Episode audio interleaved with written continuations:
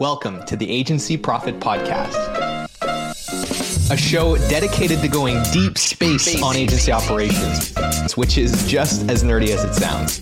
I'm your host, Marcel Petitpas. I'm the CEO of Parakeeto, a firm that helps digital and creative agencies measure and improve their profitability. Join me as I interview some of the smartest thought leaders and agency owners in our space and go deep into operations, metrics, and all the other things you need to get right so you can spend less time worrying about operations and more time executing on your vision. Welcome back to the Agency Profit Podcast, everyone. I'm so excited you're here to meet my good friend Kyle Racki. He is the CEO and founder of Proposify. Are you the COO now? I can't remember which one you are. No, CEO, CEO still. They haven't uh, changed my title yet. so, welcome, Kyle. Thank you for being on the show, man. Really appreciate you being here. Happy to be here, Marcel. So, for those of you that do not know Kyle, Kyle runs an awesome company called Proposify. We're both here on the East Coast, actually. He's in Halifax, I'm in Moncton. If you're in the States and you've never heard of these places, look it up on Google Maps. It's slightly alarming how far east we are. Um, and so, Kyle runs. Think. when, when you say you're like an hour flight to Boston, they're like, oh, I thought you were up in, uh, you know, the, the North Pole. yeah, right. They think we're up like north of Alaska or something. Yeah. Uh, so you run uh, one of the companies that is kind of, you know, you're you're one of the bigger success stories in the Atlantic region with Proposify. You've done amazing things in under five years, growing it. I mean, you guys now have over what six thousand uh, agencies, sales teams, companies using Proposify to send better proposals. Um, and before all of that, you ran an agency. Yeah, so yeah back yeah back in the dark days. So um, could you speak a little bit to you know how you got into that industry to begin with? Because I, I, think that's where you spent the bulk of your career before transitioning to saas. Yeah so i'm a designer by trade. That was what i went to uh, college to study. And when i graduated at about i think i was still 19 years old when i graduated from college uh, I basically got a job at a at an agency that was doing a lot of advertising and that kind of thing.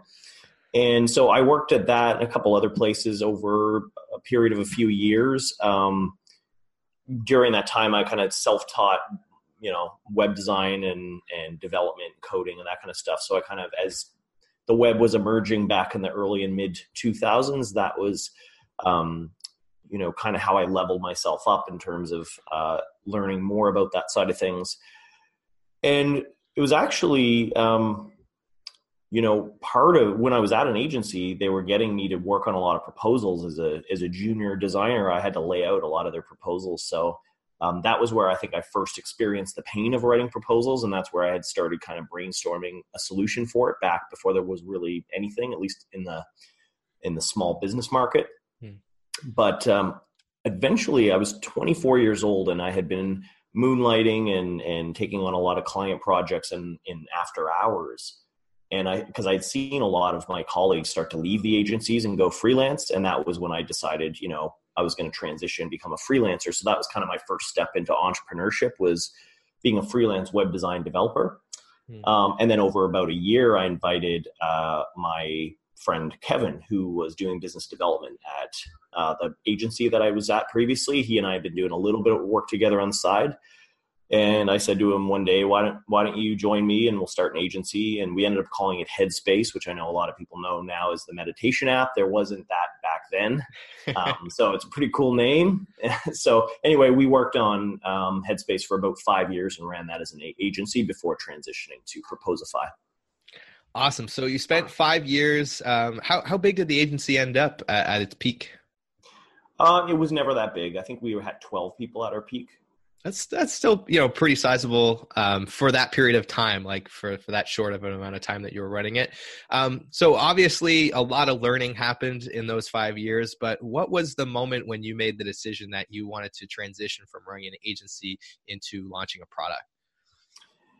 Yeah, you know, I don't know if there was ever an a- actual point in time where we decided it. It was sort of a gradual transition, but we were really bad at running agencies, so it was an easy choice to say like, you know, Kevin Kevin had a long past and experience in in building businesses, but he had never run a service business before. As we all know, they're quite a different beast than like a product business. Yeah. So we really struggled with, you know, how to price our services, how to keep projects on time, how to bill and, and get paid on our projects in a time timely manner. So we were dealing with a lot of the typical kind of cash flow issues that a lot of agency owners face.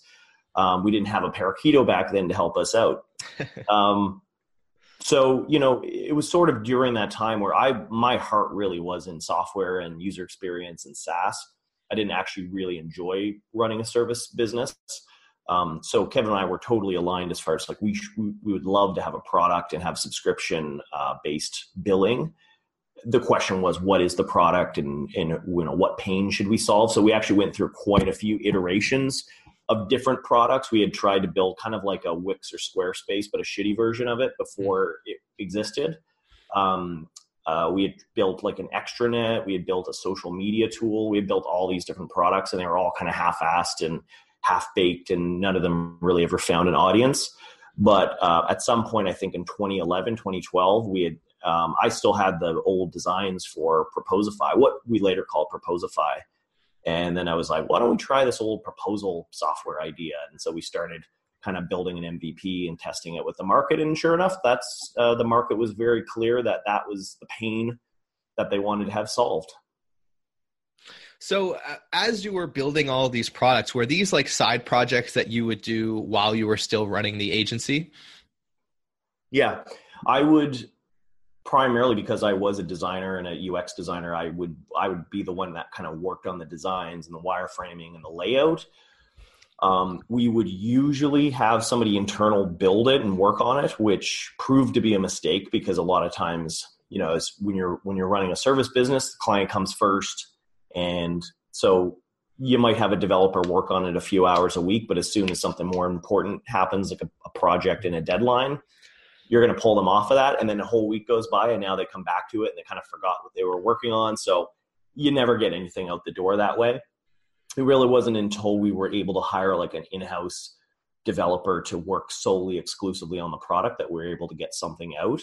And there were other things that we did like a certain projects i think we had outsourced to different people um, we either did like an exchange of services where we would design their app and they would code our app and you know that kind of stuff helped us get like a prototype together, but it would it's never like a long term sustainable thing. Hmm. Yeah, well, that that kind of answers the next question that I had, which was what kind of challenges did you have with trying to build a product inside the agency? Because I know our experience with Parakeeto, it's been certainly similar. I mean, even even though Jared, you know, runs an extremely well-run agency and they're very organized, uh, it's still a challenge when you know a client has a priority and they've got to get pulled off to to work on that instead. So certainly, I'm, I'm sure there's a lot of agency owners that if they're trying to do this or they're curious about it, that's going to be a concern for them. You need you need that that developer, that first developer that is working on your product. They need to live and breathe it every single day. Like when they come in in the morning, they're working on that problem, and that's what they do. Like mm-hmm.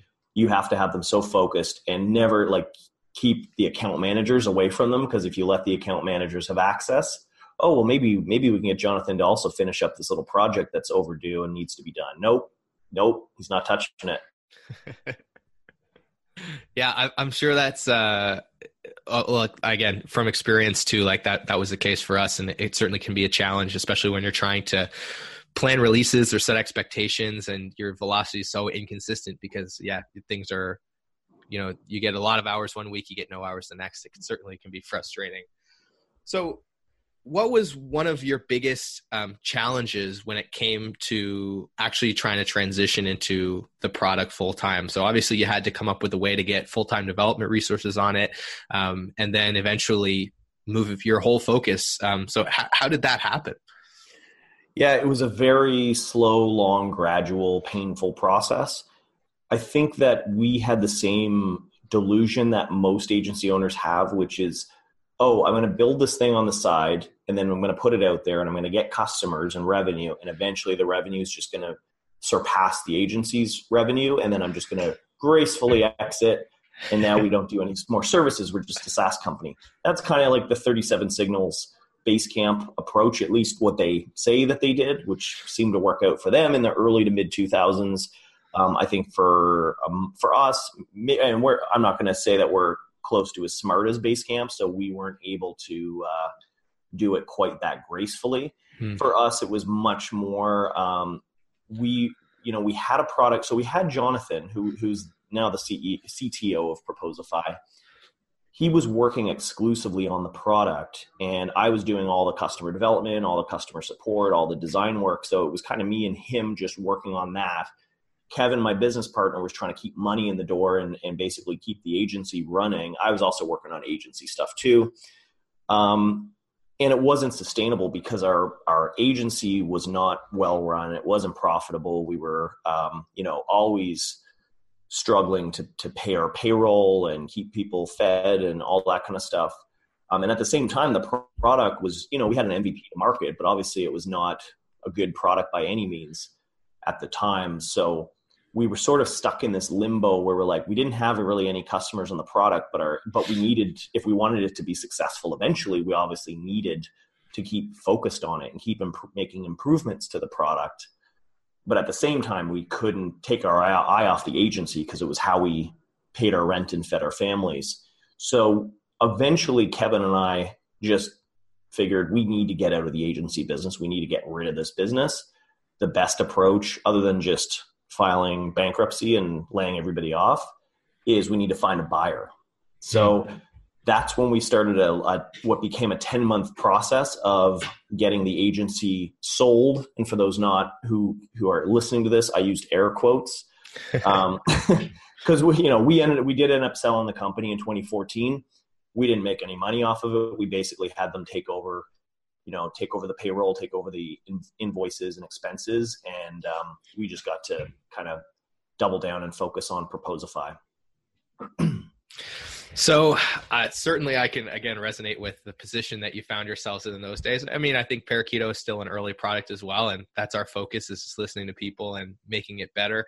Um, but i can imagine that trying to run an agency especially one that's not already profitable would have ended up being like really tough. And i think that's an important takeaway for because I, know there's a ton of agency owners that um, they have dreams of getting into product and like you they'd like to see more recurring revenue coming into their agency and maybe not even to get rid of the agency but to have that be a part of it i think it's important to realize how much time and effort and focus it takes to get a SaaS product to a point where it's sticky enough um, to actually retain users and have revenue earning potential.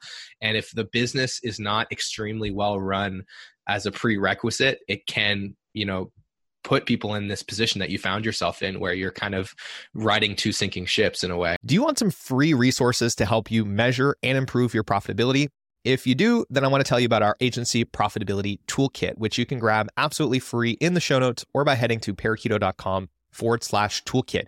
It's packed with training videos, cheat sheets, templates, and all kinds of other great resources to help you start measuring and improving the essential metrics that are going to drive better profitability in your business. And it's helped thousands of other agencies around the world do the same. So I want to encourage you to go and grab a copy of that. And if you'd rather get in the fast lane and just have our team of experts guide you through the process of measuring and improving your profitability, then I want to encourage you to apply for a consultation at parakeeto.com. And with that, I want to thank you again for tuning in. I hope you enjoy the episode and I'll let you get back to it. The business is not extremely well run as a prerequisite. It can, you know, put people in this position that you found yourself in where you're kind of riding two sinking ships in a way. Yeah, well, I think that agencies have both an advantage and a disadvantage when it comes to building a SaaS product. Um, the advantage is they already know, assuming they're a web development shop or a software shop, they know how to how to build product because they already do it for their clients. Mm. That in itself is a massive advantage that a startup founder who, you know, like you often find in the startup community, there's people who are um, industry experts. Like, let's say, I always use the example of a lawyer who wants to build an app for lawyers. Hmm. They maybe know how to, they know their target market really well, and maybe they understand the product intimately. But unless they find a technical co founder, which is not easy to find, then they don't really know how to build product. And so agency owners have that under the belt. They also usually know marketing, they know sales, they know how to run a business, hire employees. Like those are that's a huge advantage that I think often gets overlooked when agency owners want to build a product. But the disadvantage is also the fact that it's hard to raise money when you run an agency because there's a huge stig- stigmatism, stigma, I don't know, whatever the word yeah. is, against agency owners. VCs won't give them any money because they're like, I know I'm going to give you a million bucks and you're just going to give up on the product as soon as it doesn't show any signs of traction and you're just going to go back to what makes you money. Like they want to invest in people that are all in. Mm. And let's face it, if you're an agency owner, you're just not all in, right? Yeah, that's an interesting point. Um, although what's what's funny about that though is um, there are a lot of SaaS companies that end up selling services in the early days to supplement their revenue. I, that's something that we started doing as well. So yeah. and, and VCs love that because they're showing like they're showing grit and they're showing a way to validate the, the so i think sometimes it could just be about how you position that but it's changing for sure i think yeah. i think when we were doing it it was really at least in our local market where we were trying to raise money um, there's a huge uh, almost prejudice against agency owners. Mm. They were really looked down upon. It's like, oh, you run an agency. Um, it's def- I think that attitude is changing though because they're starting to see that a lot of those agency owners tend to actually make really good SaaS founders. Yeah, yeah. Well, I I, I would assume so because uh, to me, like running a service business, it's one of the most challenging business models to scale it's it's mm. easy to start you know just because of the economics of it but it's so hard to scale and you got to be a really good operator to make that work so well and and as a as an to play off something you just said which is that you guys are starting to um, do services for your clients um, it's a kind of a weird kind of full circle thing that's happening with us too because as we move more in uh, and try to serve mid market companies what we're finding is that they often need a lot of help with consulting training um, building proposal templates in our software. And so we're now actually working on getting a professional services arm of the business in place to basically handle that demand. So it's kind of like a weird thing where I exited an agency and didn't want to do service work and now have a SaaS company that's growing, but now want to get back into services. It's kind of weird, but it actually makes sense strategically. That's really cool. So I know in the early days when you started um, Proposify, a lot of your early customers were agencies. Um, so you spent, you know, the first couple of years really heavily marketing to and selling to agencies. So what was that like going from being an agency that was getting sold products all the time to now being on the flip side of that equation? And what did you learn about how agencies make buying decisions and, and stuff like that? Well, I I'm really glad that when we started for the first few years, we really doubled down and focused on agency owners um, because it was a market we intimately understood the pain around it. And we also knew how to speak very specifically to their pain. Hmm. Because as I mentioned, we're moving up market. So increasingly less and less of our target audience is actually agency owners. Once you start getting into uh, companies where there's maybe 100 plus employees and they have a sales team, it's usually not the founder who's the one actually researching software. It's usually more of a sales director or a manager or an operations person, that kind of thing. Hmm. So our, our market's changing and they have a very, even though they're, the product is the same, they have a very different pain point than what agency owners have. And so in the early days, we were able to speak very, I think, um, uh, intimately and also it was very obvious that we deeply understood the pain because we had felt it ourselves. So when we talked about how painful it is to write proposals you know you're um, taking time off of billable client projects and putting them on you know kind of really a lot of proposals you write are just a gamble. You don't know if you're going to win them or lose them. Like we really spoke a lot to that pain. And so i think because of that we were able to get pretty quickly a big audience of uh, agency owners that resonated with our marketing with our blog and our product. That's awesome. So obviously um, you also created a ton of content um, throughout this mm. time. Like I, I, think like today if i go on your blog a lot of the recent posts are more geared towards sales teams but the archives man are just loaded with gold for agencies. You guys had a great podcast for a long time which you've now um, transitioned to ltv which is really cool. Mm-hmm. so for those of you that are listening, if you haven't checked out Proposify's content, definitely make sure you go check it out because um, there's lots of great stuff in there. So, there, a note on that is that if you went to our blog today, it would be pretty unrecognizable from the blog in the early days, even though it's the same URL. Um, as you dig further and further into the archives of the blog, you'll find a lot more content like this that's all around running an agency and staying profitable and keeping client, you know, keeping projects on budget and all that kind of stuff. Um, and you'll see the transition because now all of the blog articles are how to run a sales team, uh, you know, how to improve your sales velocity and, you know, pipeline, like all these terms that are very sales VP director level. Um, it's a it's a completely different blog. So it's you know, the older content will be super relevant for this audience. Awesome. So you heard it here, guys. Make sure you go and check that stuff out. Um, now, since we're on the topic of proposals and agencies, you've spent the last five years basically living in proposal land, learning everything you can about how to write great proposals and helping thousands of companies write better proposals. So, what are you know your top few tips for agencies on how they can close more deals if they're submitting proposals for their clients?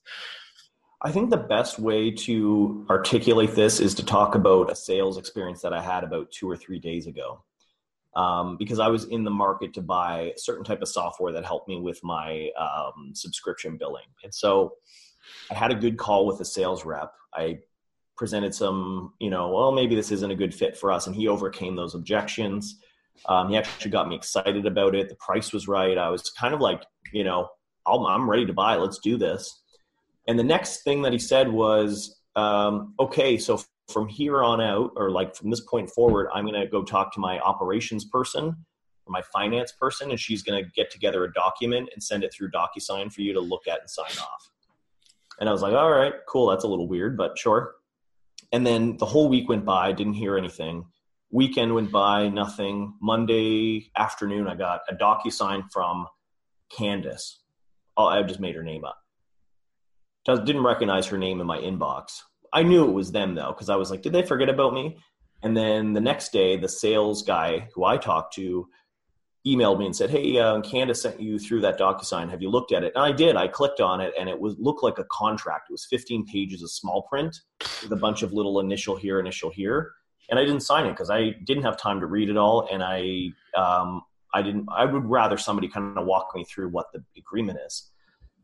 And so I actually emailed his VP of sales. So I, I looked them up on LinkedIn and I emailed the VP of sales because I was like, I'm selling them our product.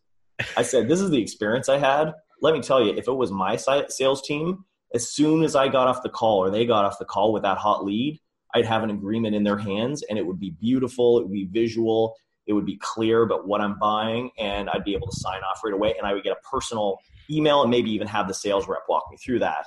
That's what our that's what our software does. And he's and so he was like, That's amazing. Thanks for taking the time to tell me that. I know our process sucks. I know I've been thinking about how to make that better.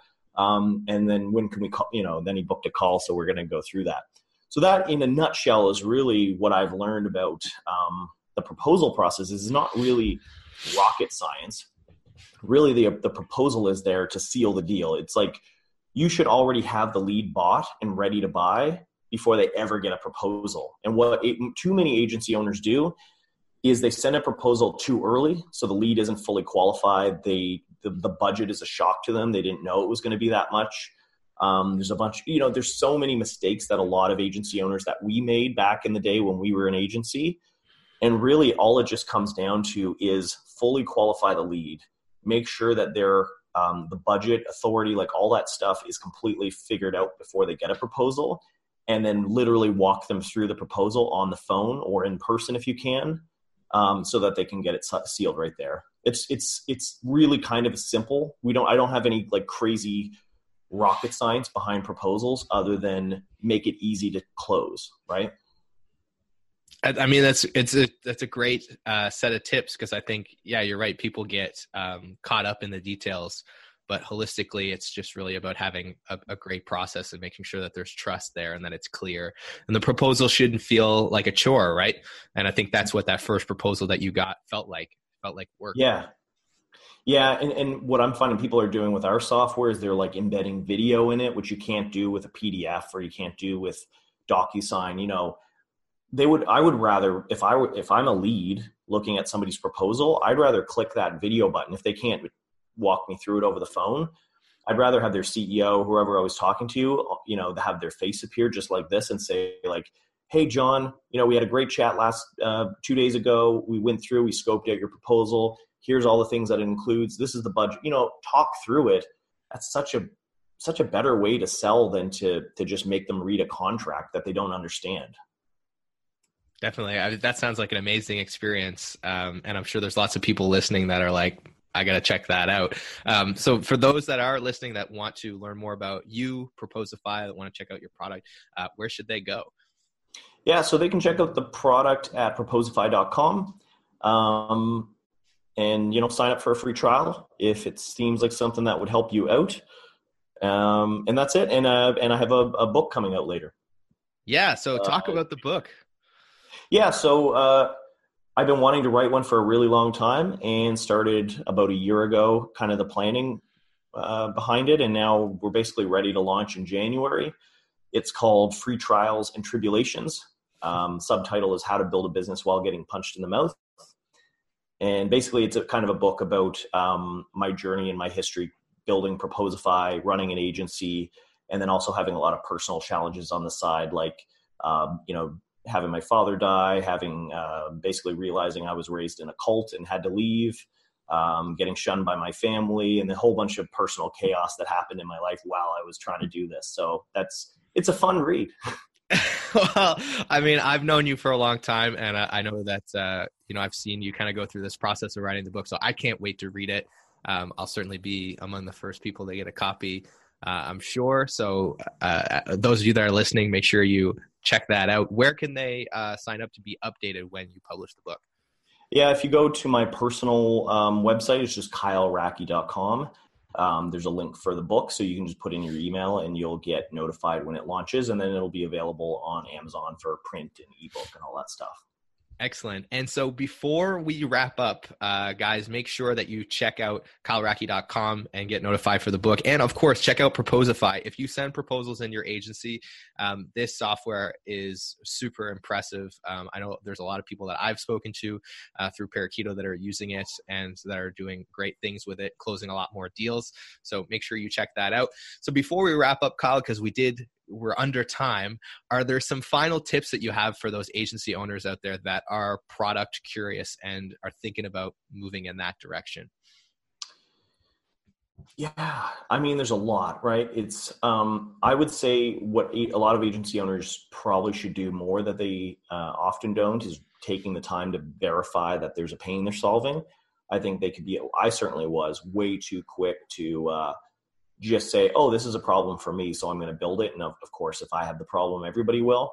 Um, you learn a lot through doing customer development and customer research, and, and that tends to, be, you know, be done a lot less. I find for some reason with agency owners, maybe it's because they have the ability to build it, um, that they don't take a lot of time to like really deeply understand the market. So I would say do that. You know, put out that landing page, drive some traffic to it. You know how to do that. You're an agency owner and then see how many people sign up for that and then just figure out you know start building that list before you go and start hiring your developer and spending a lot of money internally to build it yeah, it's a really great uh, tip. I know that's something that we had to kind of pump the brakes on ourselves and and do as well. Was make sure we went out and did customer development, and uh, I think they call that the creator's dilemma, right? Where you have the curse of being able to do it, so you try to do it too fast. Yeah, definitely. Well, and like I'll use this example too. Is you know, I we understood the pain of proposals and how and you know everything associated with it, but there's a lot of major features in our product that I never envisioned for a second until we actually put an MVP out there and started getting feedback. It sounds actually silly in hindsight, and it's kind of funny how software and technology works because you know the the market changes so much that you know you look back five years, ten years ago, and you go wow, people actually thought that was revolutionary and now it's obvious, right? Just to use the example of um, Netflix, right? When Netflix, I read an article recently about Netflix. I'm not sure where I read it, but it was basically showing that when they decided they wanted to get into online streaming video and get in kind of transition away from DVD delivery, there was a lot of people that thought they were insane and that the market didn't want it, the market wasn't ready for it, the technology wasn't there, these guys are nuts. And now when you look back in hindsight, you go, of course everybody's going to want to, right? So we had like on a micro level, we had those moments. Like our product offers online signatures and the ability to view metrics for when people read your proposal and where they looked. And those are two features I didn't think anybody would ever want. Right? Like I never thought of them. Somebody mentioned it. I was like, yeah, signatures. Oh, we, we never get things like we deal with government RFPs. They don't, they're not going to sign anything online. And so we kind of poo pooed it until the feedback was definite, uh, deafening, you know. And then now we look back and it's like, stupid proposal software wouldn't have signatures. Uh, that's a that's a great point, and I think um, what agency owners often also have the advantage of is um, like I know one of the challenges for us was we didn't have an audience to learn from when we started Parakeeto. So we had to do a lot of work to get those first, you know, 50, 60 phone calls to learn from our target customers. I think a lot of agencies have access to their target customer depending on what they're building and it's easy for them to pick up the phone and have 10 conversations and start learning very quickly. And so um, yeah, if you're in that position, don't don't take that opportunity for granted because it's really cool to have a chance or an audience, even if it's on your blog or in your past clients, to be able to learn off the hop and get started quickly. Oh, absolutely. And and don't be too disheartened if not everybody says this is an amazing idea because most people you talk to even if the idea is good like i use the the netflix example a lot of people are going to be like ah i would never use that. That's stupid. People said that about us you know in the early days hey we want to make proposal software why would why, would i use that? I mean powerpoint right? Like InDesign it all works. So the fact that if you can find some people who are like, holy shit, that I need that, I, this is a huge pain. If you can find those people and, and, find more and more of them, then you can kind of block out the people that aren't early adopters or aren't a good fit that are telling you that's a stupid idea. Don't do that.